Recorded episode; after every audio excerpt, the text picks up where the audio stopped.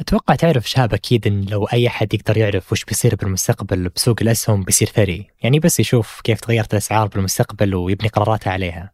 مم. بس السؤال كم تتوقع الوقت اللي تحتاج تعرفه بالمستقبل عشان تصير ثري؟ أتوقع تحتاج كثير. okay. يعني في واحدة من كتب مايكل لويس اللي كتب The Big Short يقولون في سوق الأسهم بس تحتاج تعرف ملي ثانية من المستقبل عشان تكون أثرى إنسان. أوف بس؟ إيه آه يعني يوم قرأت المعلومة تذكرت وثائقي توي شفته بنتفليكس عن احتيال مادوف إذا تعرفه. آه يعني هو فكرة تقريبا شوي من هالمعلومة بس آه ما راح أقول لك كيف لازم تشوفه. بعد التسجيل قول لي. ده بودكاست الفجر من ثمانية. بودكاست فجر كل يوم نسرد لكم فيه سياق الأخبار اللي تهمكم. معكم أنا شهاب سمير. وأنا عمر العمران.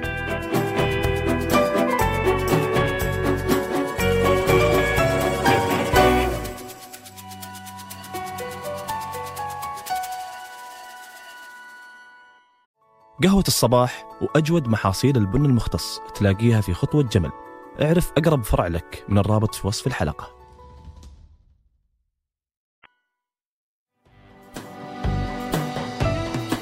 but I think uh, when I look at the condition of the country, uh, that motivates me to قبل عدة سنوات كان الجنرال والرئيس العسكري السابق لباكستان برفيز مشرف يحلم أنه يرجع لباكستان ويرجع بدور سياسي جديد. ففكرة قيادة باكستان وإعادة ترتيب أوضاعها السياسية والاقتصادية كانت تراوده حتى بالسنوات الأخيرة من حياته. وتحديدا بعد ما طلع من باكستان ب 2008 خلال وجوده في المنفى الاختياري بدبي. ولكن حلم برفيز بالعودة لباكستان انتهى بعد وفاته هالأسبوع بعمر ال 79. واللي كان بعد معاناة طويلة مع المرض وإجمالا حياة برفيز مشرف السياسية كانت تشبه حياة كثير من الرؤساء اللي حكموا باكستان قبله فباكستان شهدت انتقال الحكم من خلال الإقالة أو الانقلابات أو الاغتيال الكثير وبرفيز وصف أنه يشغل أخطر وظيفة في العالم لأنه كان ممكن يفقد حياته عدة مرات في محاولات اغتيال حتى بعد ما ترك الحكم ب 2008 وهذا كان سبب أنه يحتاج يبقى خارج باكستان حتى بعد سنوات من استقالته. وآخر وجود له فيها كان ب 2016 بعد حياة سياسية امتدت لأكثر من عشر سنين عايش فيها أحداث طويلة ومثيرة. من بينها الحرب على الإرهاب والتحالف مع الغرب ضد الجماعات المتشددة وحتى محاولات السلام مع الهند والصراعات السياسية الداخلية بباكستان. وفي المقابل شهدت باكستان خلال سنواته التسع في الحكم نمو اقتصادي وتطور الطبقة الوسطى وتحرير وسائل الإعلام. بس قبل ما ندخل بتفصيل تاريخه السياسي وطريقة حكمه خلينا نقول لكم من سيرته. برفيز مشرف انولد 11 أغسطس 1943 في مدينة دلهي بالهند وبعد التقسيم البريطاني لشبه القارة الهندية ب 1947 هاجر مع عائلته لباكستان وتحديدا مدينة كراتشي الساحلية. وخلال فترة المراهقة عاش في تركيا مع أبوه اللي كان يشتغل كدبلوماسي هناك من 1949 إلى 1956 ويوم صار عمره 19 سنة انضم برفيز للجيش الباكستاني وتكلف في فوج المدفعية في 1964 وعين فيها بعد كم سنة كقائد كوماندوز. وتكرم بسبب مساهماته الحربية خلال حربين خاضهم مع الهند. ورغم أنه تعرض لإجراءات تأديبية بسبب أسلوبه في العمل ووصل لرتبة جنرال في 1991 وبعد سبع سنوات وتحديدا في 1998 قرر رئيس الوزراء اللي قبل نواز شريف إنه يمنح برفيز مشرف رتبة رئيس أركان الجيش. وأحد أسباب تعيين نواز شريف لمشرف في هالمنصب الحساس هو اعتقاد شريف أنه راح يكون قائد جيش مطيع ومتعاون ولكن بعد فترة قصيرة من تعيينه صار العكس وصارت خلافات قادت برفيز للحكم. هالخلافات بدت بين نواز شريف وبرفيز مشرف بعد عملية للجيش الباكستاني ضد الهند ب 1999 وهي الحادثة اللي تسللت فيها قوات باكستانية بمنطقة كارجيل واللي هي منطقة تسيطر عليها الهند بكشمير المتنازع عليها. هالشيء أدى لبداية حرب واسعة بين الهند وباكستان. لكن التدخل والضغط الأمريكي احتوى الموقف وقرر نواز شريف أنه يسحب الجيش. وقال بعدها أن العملية العسكرية هذه صارت بدون علمه لكن برفيز اللي كان قائد الجيش نفى هالشيء وقال أن نواز شريف مسؤول عن هالأحداث. وعشان كذا كان هذا الحدث هو بداية الصراع والخلاف بينهم. لأن في أكتوبر بنفس السنة أقال نواز شريف برفيز مشرف بعد ما رجع من زيارة لسريلانكا بس القيادة العسكرية وقتها تحدت أوامر شريف وقادت انقلاب ضد حكومته. وأعلن مشرف نفسه رئيس لباكستان في يونيو 2001 وغير الدستور وقتها ومنح نفسه السلطة أنه حتى يقيد رئيس الوزراء والبرلمان. أما بالنسبة لنواز شريف فحكم عليه بالسجن وانتقل بعدها للمنفى بالسعودية. وعموما وصول برفيز للحكم ما كان سهل فباكستان شهدت الكثير من الأحداث الداخلية والخارجية خلال فترته. فعلى المستوى الداخلي قدر برفيز مشرف إنه يغير مسار الاقتصاد الباكستاني واللي كان يعاني من الديون وأكثر من مشكلة. وشهدت باكستان في عهده ازدهار اقتصادي وصعود الطبقة الوسطى بس كثير من الأهداف اللي رسمها كانت تواجه مقاومة اجتماعية أو دينية أو سياسية قوية عشان يحافظ على قوته في الحكم تخلى عن كثير من هالخطط. وبحسب الخبراء كان مشرف هالوقت يملك فرصة ذهبية أنه يأسس دولة أكثر مدنية وأنه يقلص دور الجيش في الحكم. بس إنه فشل بسبب رغبة أنه يكون محبوب ومقبول من الكل وهذا كان صعب. أما خارجيا فكان برفيز مع وصوله للحكم عنده رؤية مختلفة في تعامله مع أعداء وأصدقاء باكستان. وأقرب مثال تعامله مع الهند والجماعات المتجددة والغرب.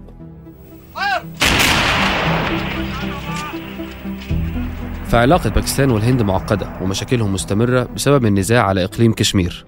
فلما وصل برفيز للحكم كان المتوقع أن الخلاف يستمر بطبيعة الحال خصوصا أن برفيز شارك في حروب باكستان ضد الهند واللي استمرت من 1965 لحد 1971 وبخلاف المتوقع حاول برفيز ينهي النزاع مع الهند ويتوصل لاتفاق معها وبتقول صحيفة Times of India إن الهند اضطرت تتعامل مع نسختين من برفيز اللي قاد معظم حروب باكستان مع الهند واللي تواصل معاها لفتح صفحة جديدة.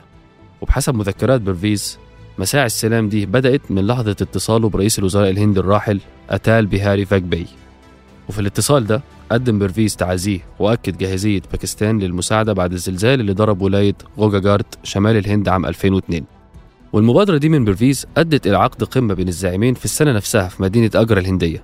لكن القمة دي كانت مليئة بالدراما والمناوشات واجتماعات طويلة جدا من دون توافق بين الطرفين. لدرجة أن برفيز وقبل ما يرجع باكستان اتصل بفاجبايي وقال له يبدو أن هناك شخصا فوقنا عنده سلطة علينا وأنهم الاثنين عرضوا نفسهم للإذلال. وذكر برفيز في مذكراته أن فاجبايي فشل في إدراك أهمية اللحظة وفقد لحظته في التاريخ. لكن الهند كان ليها رواية مختلفة. فهي حملت برفيز وتصرفاته فشل القمة اللي استمرت يومين وانتهت بعدم التوصل لأي اتفاق. واللي يبدو أن أحد أسباب فشل القمة لقاء برفيز بالإعلاميين في الهند واللي أغضب الهند كتير بحسب وزير الخارجية الهندي وقتها اللي قال إن الدرس من قمة أجرا إن التباهي الإعلامي ليس أفضل طريقة لبدء قمة بين خصمين وعلى فكرة ما كانتش التوترات مع الهند هي المشكلة الوحيدة بالنسبة للسياسة الخارجية لباكستان فمن أبرز محطات برفيز تحالفه مع أمريكا واستعداده لدعم الرئيس بوش الابن في الحرب على الإرهاب بعد هجمات 11 سبتمبر. والقرار المفصلي ده جه بعد ما واجه برفيز خيارين من بوش اللي قال له إما تكون معنا أو ضدنا. فاختار برفيز إنه يدعم بوش في حربه ضد طالبان وضد تنظيم القاعدة. وده اللي ساعد قوات الناتو بقيادة أمريكا إنهم يدخلوا أفغانستان عبر الطرق البرية وأرسل برفيز القوات الباكستانية إلى المناطق القبلية في الشمال لمحاربة القاعدة والجماعات التابعة ليها. وعشان كده اعتبرته أمريكا حليف مهم في المنطقة. وبسبب التحالف ده اتعرض برفيز لثلاث محاولات اغتيال فاشلة دبرها تنظيم القاعدة. وبحسب كلام بعض المحللين ثبت أن قرار برفيز في ضم باكستان للحرب على الإرهاب كان في مكانه خصوصا أن ده ساهم في تدفق المساعدات الدولية لباكستان. لكن رغم الازدهار الاقتصادي والدعم المالي والتحالفات الدولية القوية في بداية الألفية اللي شهدت فترة حكمه إلا أن الدعم الشعبي في الداخل لبرفيز بدأ يتضاءل مع سيطرته على الحكم وعزله لكبار القضاة بشكل غير قانوني. فسقوط برفيز بدأ من 2007 بعد احتجاجات واسعة على إقالة رئيس المحكمة العليا افتخار شودري. والخطوات دي أدت لقيام حركة المحامين اللي كانت تطالب مشرف بترك السلطة. وبعد أربع شهور من الاحتجاجات وفي نوفمبر 2007 تحديدا فرض برفيز حالة الطوارئ ووقف العمل بالدستور وحاول أن يتمسك بالسلطة. فرجعت الاحتجاجات بقوة ضده وعشان يهدي الشارع قرر برفيز الاستقالة من منصبه في الجيش إلا أن الخطوة دي ما كانتش مجدية خصوصا بعد اغتيال منافسته بنظير بوتو على يد طالبان الباكستانية وهي اللي ترأست حكومة باكستان لفترتين في الثمانينات والتسعينات واغتيالها أشعل احتجاجات كبيرة ضد برفيز واتهموا المتظاهرين بأنه بتعمد عدم توفير الحماية اللازمة ليها خصوصا إنها كانت من خصومه السياسيين وبتحضر لحملتها لخوض الانتخابات ومع الاضطرابات دي ومع تدهور حزبه السياسي اضطر برفيز للاستقالة من منصبه كرئيس لباكستان في عام 2008 وبعد تسع سنوات من الحكم هرب إلى لندن ورجع في 2013 لباكستان. رجوعه ده كان للترشح للبرلمان لكن تم استبعاده مباشرة. وفي عام 2016 غادر برفيز إلى منفاه الأخير في دبي. وفي الفترة دي كان بعيد عن الإعلام إلا أنه تصدر عناوين الصحف في 2019 بعد ما صدر حكم عليه بالإعدام غيابيا بتهمة الخيانة العظمى.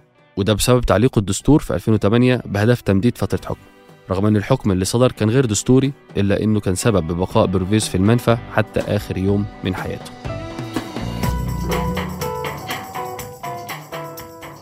قبل ننهي الحلقة هذه أخبار على السريع. تتواصل العروض الدولية لإرسال المساعدات إلى تركيا وسوريا بعد زلزال ضرب أجزاء من الدولتين قوته سبع درجات بمقياس ريختر وخلف الزلزال أكثر من 2000 قتيل وآلاف المصابين في جنوب شرق تركيا وشمال سوريا. وعرضت دول العالم تقديم المساعدات وإرسال فرق الإغاثة للمنكوبين. وفي العلا نجحت الهيئة الملكية للمحافظة في إعادة ترميم وجه امرأة من عصر الأنباط عاشت قبل أكثر من 2000 سنة.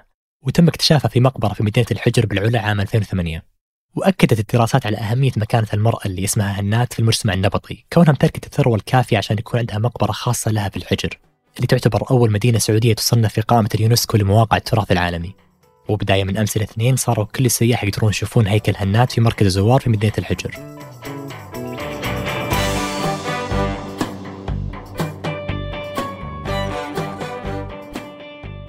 أنتج هذه الحلقة وراجعها تركي البلوشي وقدمتها أنا شهاب سمير. وأنا عمر العمران وحررها محمود أبو ندى نشوفكم بكرة الفجر.